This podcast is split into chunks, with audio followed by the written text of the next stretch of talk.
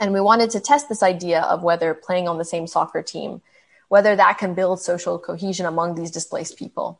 On this question of how did they change their attitudes and behaviors toward people on their team and in the league, uh, so at the beginning, there was a lot of reluctance on both sides. Uh, the Christian players, for example, were not speaking Arabic. They were speaking their own dialect, which the Muslim players couldn't understand. And the coaches actually intervened and said, okay, we're now going to be speaking only Arabic so that everyone understands. Um, you saw them sitting a bit closer to each other on the bench as time went on. We started hearing a story about one of the mixed teams. The, the Christian players had chipped in to cover the taxi fare of the Muslim guys on their team. If you're feeling frustrated by the fact that the world appears more divided than ever before, and perhaps even losing hope at the ideal that groups from different backgrounds can thrive together, well, this episode will trigger a little light. Welcome back to the Brain and Brand Show. I'm Timothy Maurice, and what a delight it is to bring you today's episode. In a moment, you'll hear from Dr. Salma Mousa, who studies social cohesion after conflict. She's a postdoctoral fellow at Stanford's Immigration Policy Lab and Center for Democracy, Development, and the Rule of Law. We got a chance to catch up over Zoom at 9 a.m. her time in California and 7 p.m. my time. We explore her passion for social cohesion, why she believes groups from different backgrounds can coexist and accomplish goals together, even after they've experienced intergroup conflict. In line with my mission for this show, I want to bring you the best research minds who are on the ground producing research that offer insight into how our brains work, how and why we behave the way we do, and ultimately, how we can design a life and story that aligns with our highest aspirations. In this conversation, we explore two of Mousa's papers, both involving soccer. Firstly, we look at how Liverpool soccer superstar Mohamed Salah influenced Islamophobic behaviors and attitudes, and then we discuss her research on what happened when she put Christians and Muslims together on soccer teams in a post-ISIS Iraq. We close the episode by showing the parallels between soccer and your everyday working and social experiences and how you can apply these social cohesion insights on a daily basis. Whether you're from a stigmatized group or a leader simply on a mission to build connectedness between your team and communities, you'll find this episode rewarding. I bring you Dr. Salma Mousa. Enjoy. Salma Mousa, welcome to the Brain and Brand Show. Thank you so much for having me. I really appreciate you making time to share your work. According to the Oxford Dictionary, the definition of cohesion is to form a united whole in America, the framing of a united whole is the United States. In South Africa, it's called the Rainbow Nation. The ideal of social cohesion is framed under the Rainbow Nation. So before we jump into your research, I want to explore why you think and believe a united whole or cohesion should be the goal. So I'll preface this by saying that I don't think it should always be the goal. Mm. There are lots of instances where two groups that look like they're in conflict, what's really happening there is it's just straight up oppression. And there's no need necessarily for those two groups to try to get along. And we should not um, tolerate certain very extreme oppressive elements in society. Uh, for the most part, uh, it should be a goal because social, co- I mean, in and of itself, it's, it's a worthy goal, but social cohesion actually correlates and it comes along with all these other positive outcomes like economic development, political development, democratization, support for redistributing wealth, uh, quality of governance, quality of public goods. So it seems like this is really the key. And if you can get ethnically diverse societies or just diverse societies to to be cohesive, you can unlock all these other positive things. So I'll say two things to your original question. The first is that we don't necessarily need to hide our differences in order for social cohesion to work. There is one thing that does unite us, which is that we're all humans. And that's actually a very powerful thing. If you can get people to empathize, for, there's research showing that um, just getting people to engage in this perspective taking exercise like when was what was a hard thing that you had to go through when was a time that you felt isolated and that exercise makes them more supportive of transgender rights for example so this kind of thread of common humanity and common obstacles might actually be enough in some cases. And the second thing I'll say is that uh, social cohesion can also look like we just we know how to cooperate to achieve a common goal, even though we're not exactly the same. So it's more of like a behavior rather than we have a shared identity. It can just be, okay, we're not the same and we acknowledge that we're different, but we can still have the minimum level of trust going on for a society to function. I have a former partner whose father was a prince in Swaziland, a little small country outside of South Africa. And in one conversation, a sort of a casual conversation randomly, he said to me that in some of the stories passed down from his father, who was King Sobhuza, who is noted as one of the wisest kings in history because he he helped negotiate liberation without conflict.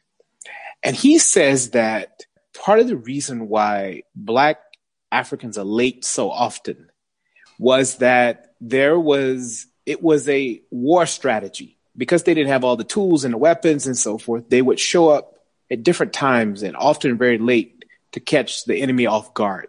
You know, so they developed inherently in their value system this idea that we want to catch you off guard and that it was necessary to navigate in a way where your precision was not an advantage.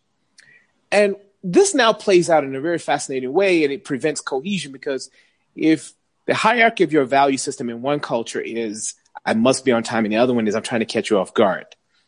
You know, mm. my I'm bring I'm sharing this because I find sometimes it's the simple things that prevent cohesion and simple things in our value system.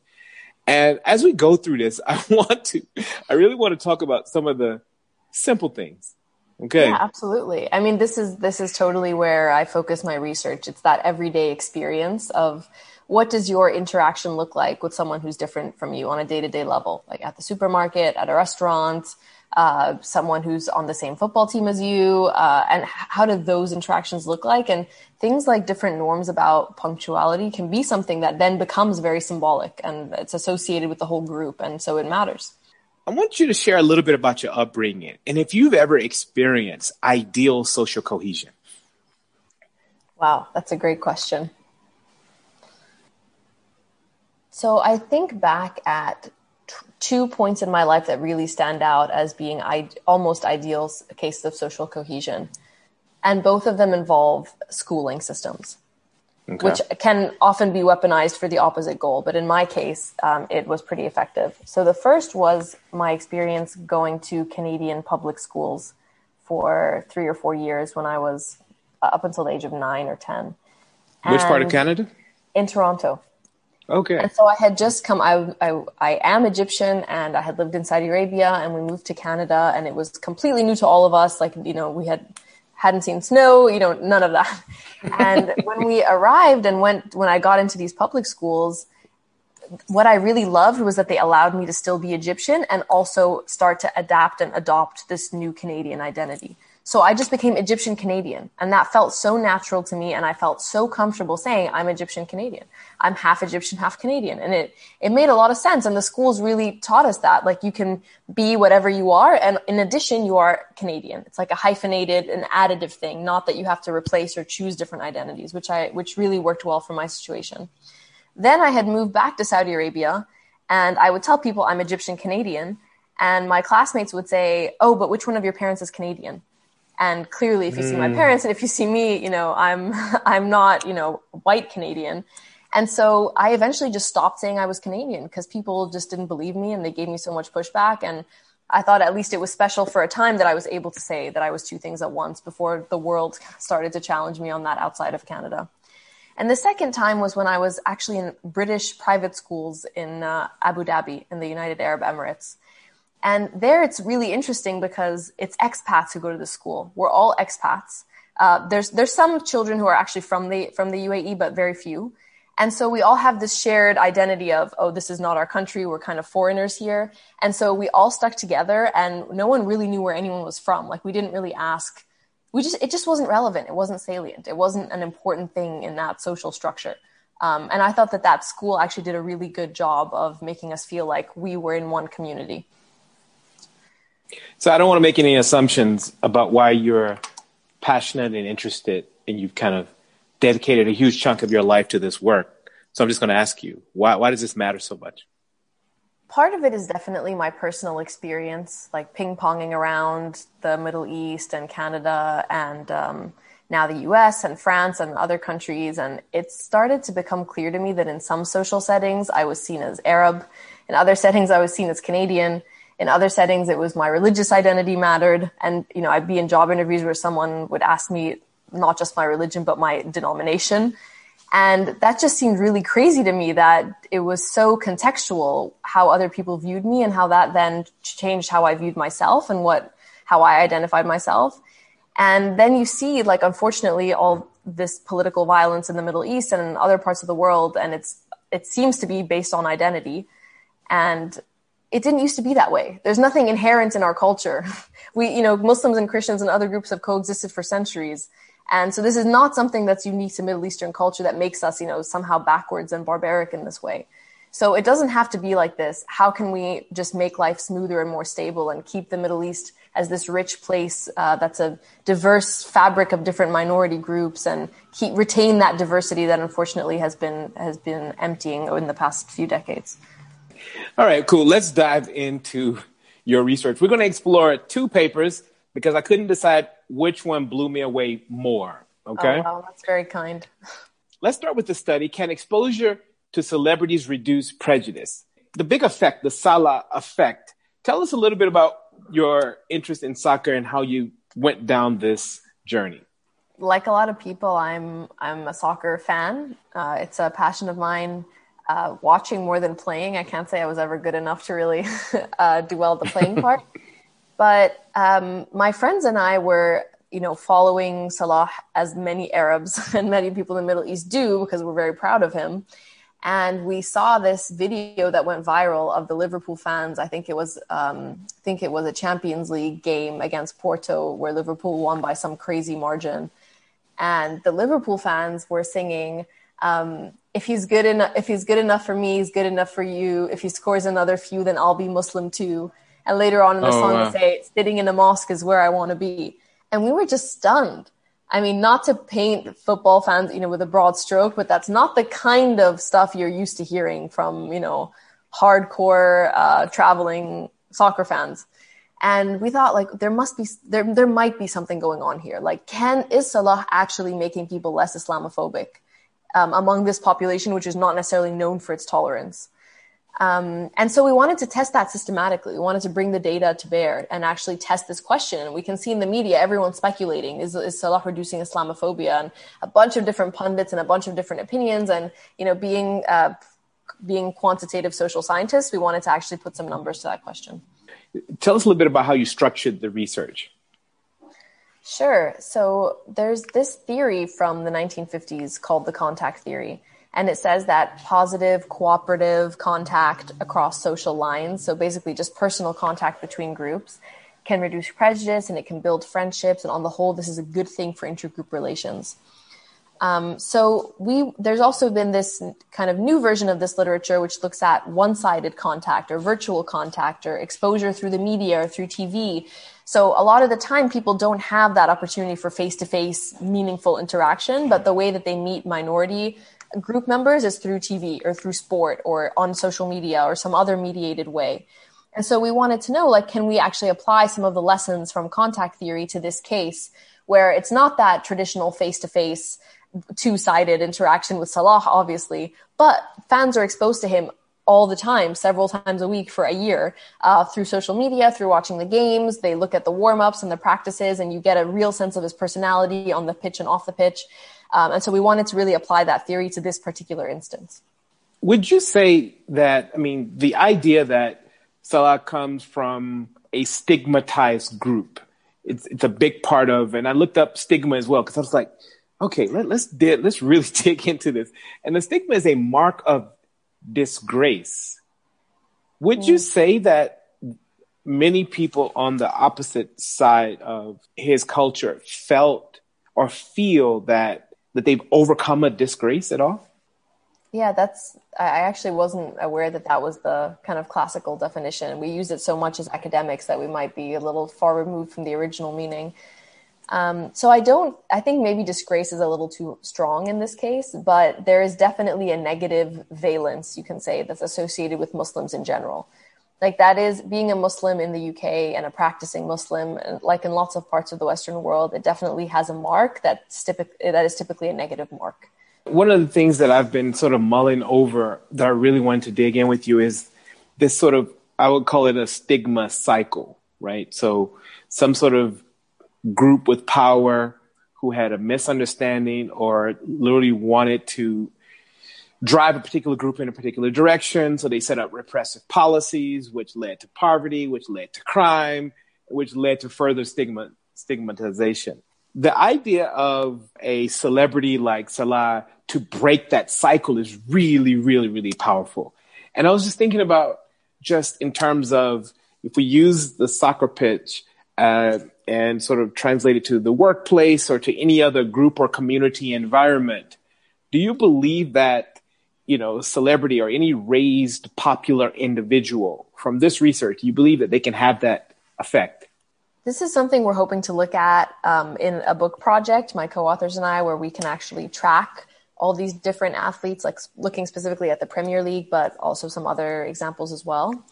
And the question is, what is it about a public figure who is from a stigmatized group or from a disadvantaged minority group? What is it about them that can actually reduce prejudice? Because it doesn't always happen. So, for example, being exposed to Colin Kaepernick in the US, who's famously kneels during the US national anthem, and it was a hugely polarizing issue. Exposure to him in, in those moments is not necessarily going to reduce prejudice across the board. At the same time, you have, let's say, let's say Raheem Sterling, who plays for Manchester City, who is by all accounts a very nice person, an incredibly talented player, and yet the media just hounds him for you know for for nothing and everything. Same with Marcus Rashford at, at Manchester United. He's uh, done this absolutely astounding campaign to feed a bunch of um, impoverished children in the UK during over the summer months, and he lobbied the government, and it actually passed, and he got funding to these underprivileged kids and yet you know the daily mail and these and these tabloids are still reporting on all the money he's spending on his houses. And so the question is why why is salah you know the positive role model example but these other examples are not necessarily doing what we expect when it comes to prejudice reduction? So we have a few theories. We don't know exactly what it is but we think that it's important that the that the public figure is successful at what they do. So during our period for the study for the salah uh, paper he was successful the whole time. Liverpool was successful the whole time. We even tried to prime people in like like a in a in a survey experiment to think about his failures, like oh, his second season he's not doing as well. Um, and it just didn't work. People didn't believe it because they just know that he's doing so well overall. So that must be a key piece of the story. And so the question is, when he stops scoring goals or if he moves to another club, what happens then? If he's not performing and not lifting Liverpool up anymore, is this gonna just reverse? Um, and that's really an open question. And that's something we want to look at in the future. Like, what is the backlash for the players from these groups when they don't perform? How much is this, this love and affection really conditional on how they do? Um, and then the other piece of it is how politicized they are.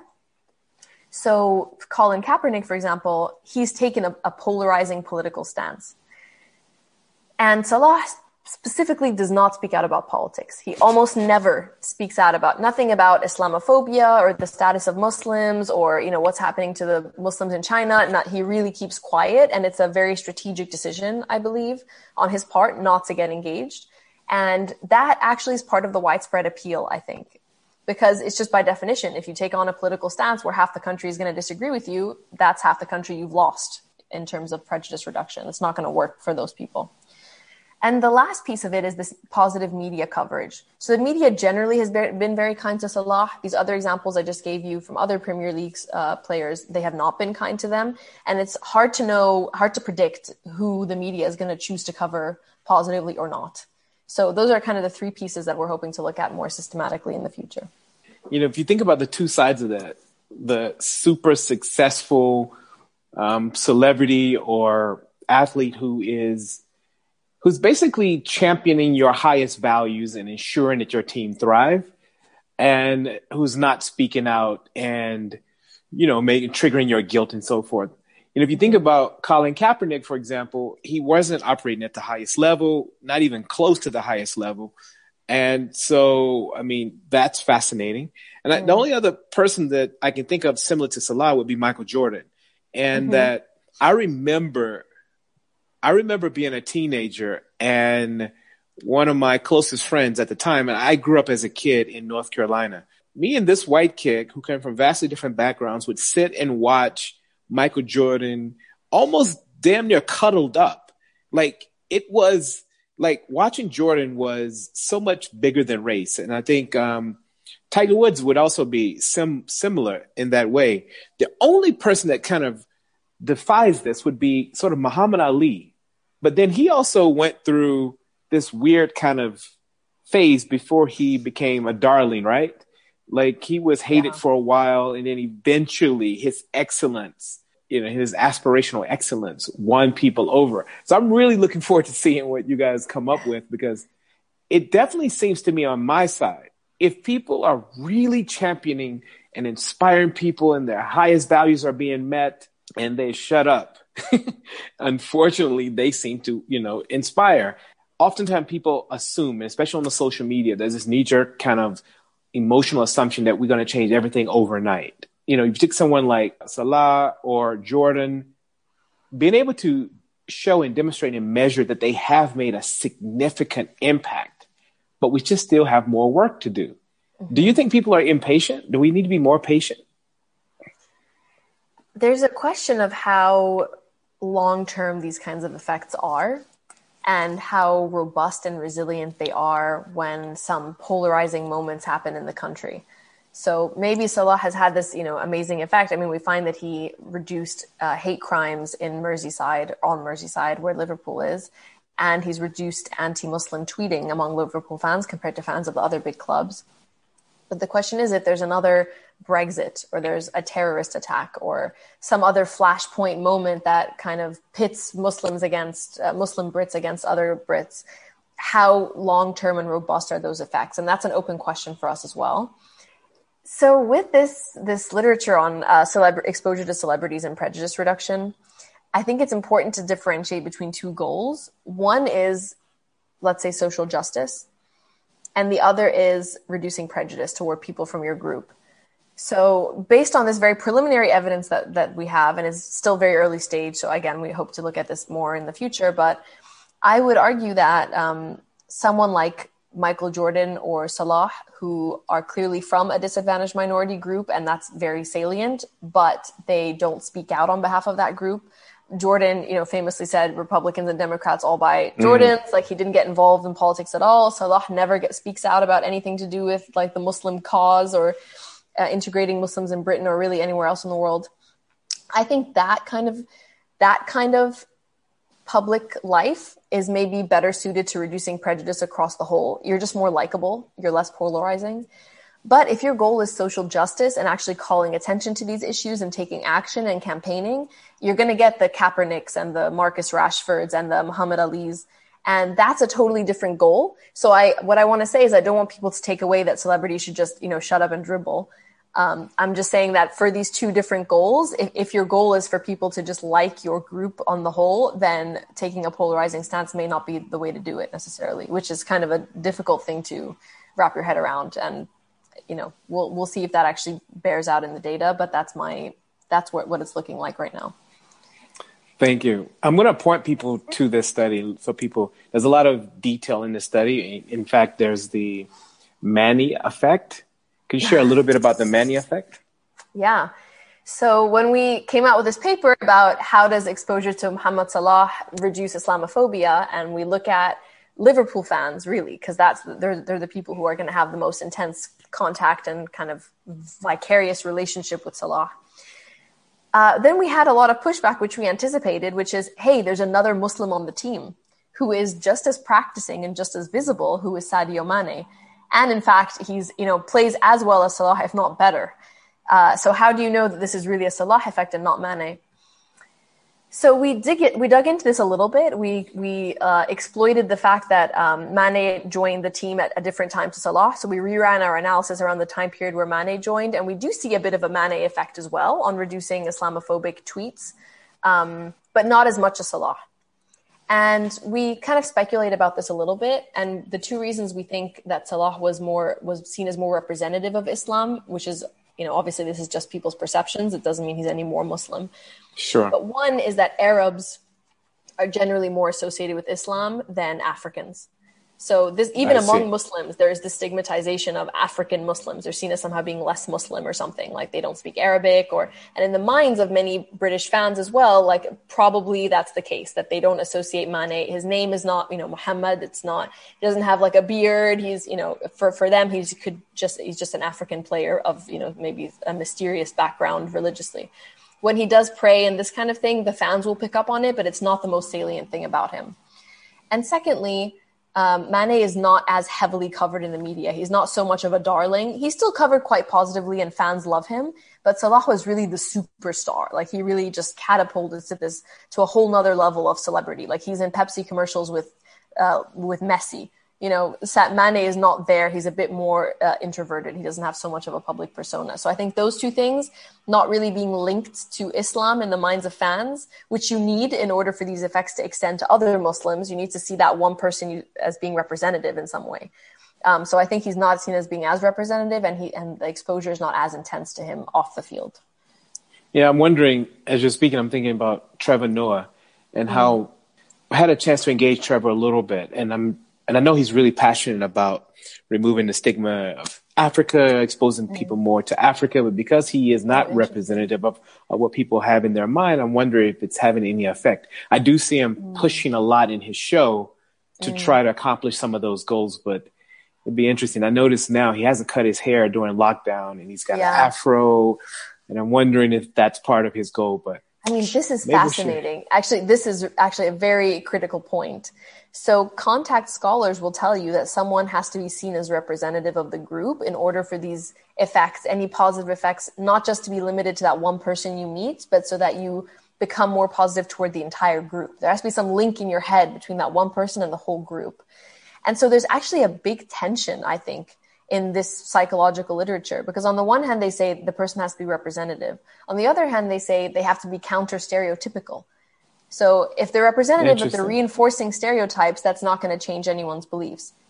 So that's the tension I think is there. Yeah. The other tension that I think is there is that I don't think there's really. I mean, you brought up a good example here um, of if someone grows out an afro, they would be seen as more representative. But I'm really, and I want to know your opinion on this. I feel like whether you see someone as exceptional or not is itself a function of your prejudice.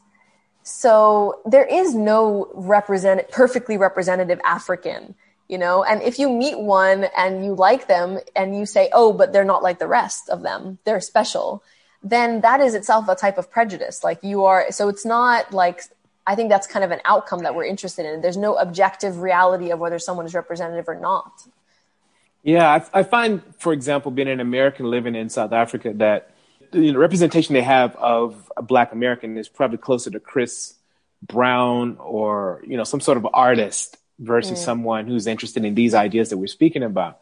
And so I do know instinctively that it is coming from some sort of prejudice that they go, wow, you speak so well or you whatever.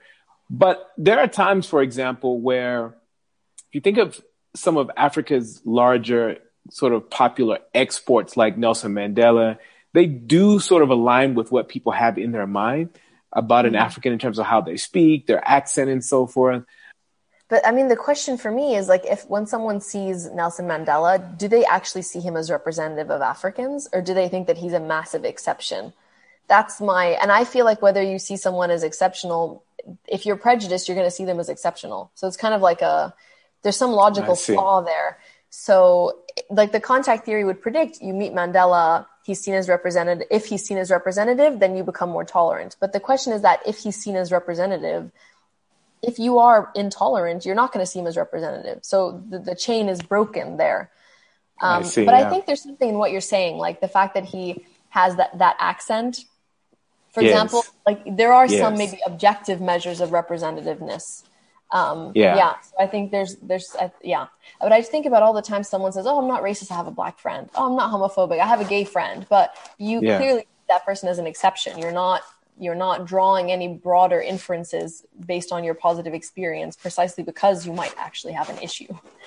We could take everyone's brain out and we could slice it open and count the number of neural connections and synapses that were that defined a particular stereotype Mm. And we were to look at the role that Hollywood, if we could figure out a way, look at how Hollywood and popular media and popular culture had created those um, neural connections in the brain. Wouldn't you say that a big part of this is looking at? I mean, I really wish we could study this. We could really look at how how many connections does it take for you to be, lean towards social cohesion? Because if I look at my grandfather, for example, who grew up in the South, he probably knew zero uh, young black people like me who had written a book. Like zero. So it would make sense for him to have some level of bias towards, you know, the fact that I should not be writing. I should go do something else, right?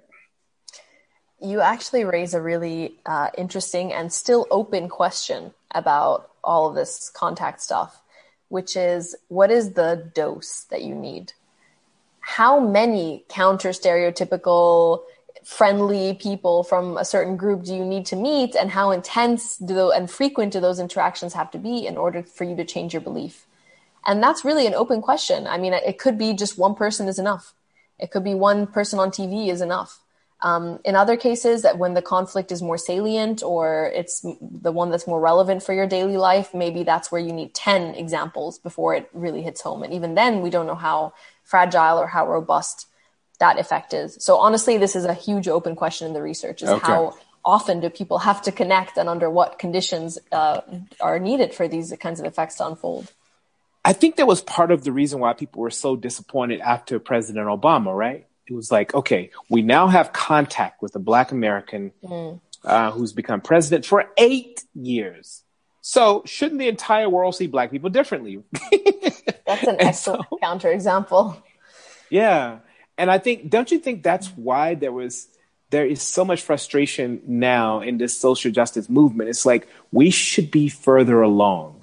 We've had this mm. contact. The one thing I'll say to the Obama example is one of the key conditions of contact. So it's not just any old contact that's going to do the job. One of the key conditions is that the contact should be cooperative. You're cooperating for a common goal. You're not adversarial. You're not competitive.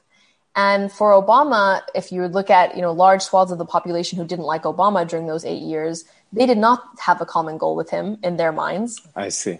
That I was see. competitive contact, and so if you're again, if you feel like you're being pitted against someone, then you're, you're none of these effects are going to unfold.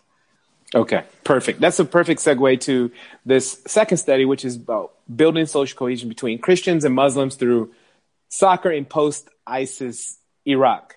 Take us into the environment you know, did you partner with a local university to to pull this off? Just take us there.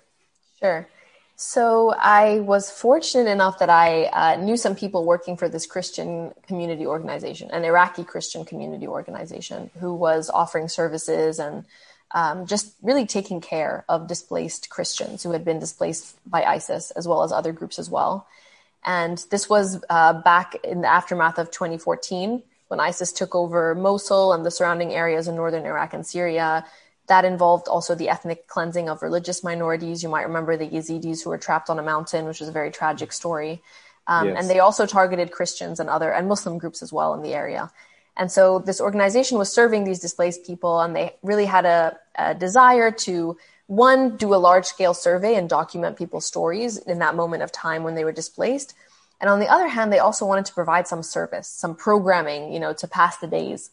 And when we did some focus groups, it became clear very quickly that there was a large local demand for, for soccer leagues, for amateur soccer leagues. And so we set this, uh, myself and the research staff and, and the staff from this organization, we set up this series of soccer leagues. And we wanted to test this idea of whether playing on the same soccer team as a Muslim. Remember, everyone is displaced. The Muslims are also displaced whether that can build social cohesion among these displaced people. Uh, so that was that was the start of this project. Got it. And your findings were quite fascinating. In the early part of the season, were you surprised at what you were finding in the early part? Did, were there any moments where there was just like, whoa? So the main finding of the study is that we did actually build cohesion among the players in the league So when they met each other and that bond on the team and in the league, that really did change people's behaviors and attitudes toward those other people, but it didn't necessarily extend off the pitch. So these Christians were not changing their minds about Muslims more generally. Um, so on this question of how did they change their attitudes and behaviors toward people on their team and in the league, we definitely saw this playing out. Uh, so at the beginning, there was a lot of reluctance on both sides. Uh, the Christian players, for example, were not speaking Arabic. They were speaking their own dialect, which the Muslim players couldn't understand. And the coaches actually intervened and said, okay, we're now going to be speaking only Arabic so that everyone understands. Um, you saw them sitting a bit closer to each other on the bench as time went on. We started hearing a story about one of the mixed teams that the Christian players had chipped in to cover the taxi fare of the Muslim guys on their team. Um, we saw another mixed team just out on the town. They went to go watch the Champions League final and they had invited their Muslim teammates. And this seems, you know, very trivial maybe, but in this context, Muslims cannot enter restaurants or bars in these towns. You, they check your ID and they do not let Muslims in. So to have these Christian players like haggling with the staff and al- to allow their, their Muslim friends to come in, that's a big deal. That's actually socially quite a costly thing to do. Um, and so these these these friendships that formed were just really it was really nice to see them just hanging out and staying in touch and you know going to parties and you know well after the leagues ended. If you're advising any sort of government or anyone. Could you do work as an advisor a little, right? A little bit, yeah. A little. yeah, no, I do. I do some consulting around social cohesion uh, programming. Yeah. So, so let's shift a bit because I'm going to put both of these research studies. I'm going to put both of them in the link so people can read and go into Great. real depths with these. There's a lot of conflict dynamics that are happening at the moment where it's difficult to build cohesion in the workplace because you've got people obviously taking, you know, various political sides. What are some of the lessons that we could sort of draw, and what would you share um, if you were trying to build cohesion in this sort of conflict environment? So I would say two things. The first is to the extent that it's possible, if there are these national institutions, these touchstone institutions where a lot of people go through them and they are actually ethnically mixed, so things like public hospitals or public schools or military training, those kinds of spaces where mixing is happening, there's a way to design what those interactions look like and give the scaffolding to make sure that those interactions can actually have a have a have a meaningful impact on intergroup relations. So things like making sure people are matched based on the same skill level as much as possible, that they're cooperating, they're not competing against each other. Um, these kinds of little tweaks can make all the difference. Um, on the other hand, in spaces where people don't have that kind of mixing, if you have a really segregated neighborhood or um, yeah, that's the classic example where they're not having that kind of face-to-face interaction, then there are other tools that we have to still improve intergroup relations. So it could be if you're a celebrity, this is my message to South African celebrities who belong to minority groups. You shouldn't be afraid to talk about your identity as being in that minority group, just in a non-politicized way. Like if you if you're a Muslim and it's Ramadan and you're fasting, you should post about that on Instagram. Why not? Let people know that so they make that connection between you to see you as representative and not an exception. Um, talk about your culture. People are interested. People want it that you might be their only window into an entire culture. And that's a big opportunity if you want to use it that way. Uh, and then we also have other tools like um, empathy building curriculum or perspective taking exercises or other ways that we can teach people the skills that they need without necessarily having the face to face contact if that's not possible. Um, but, but those are my two big uh, recommendations. And this is all to say, by the way, a big disclaimer on this is if you have structural roots of inequality and structural sources of conflict, none of what I'm talking about is going to substitute for that. Got if you have structural with the structure. systemic, yeah, yeah, if you have structural systemic inequality, that needs to be dealt with.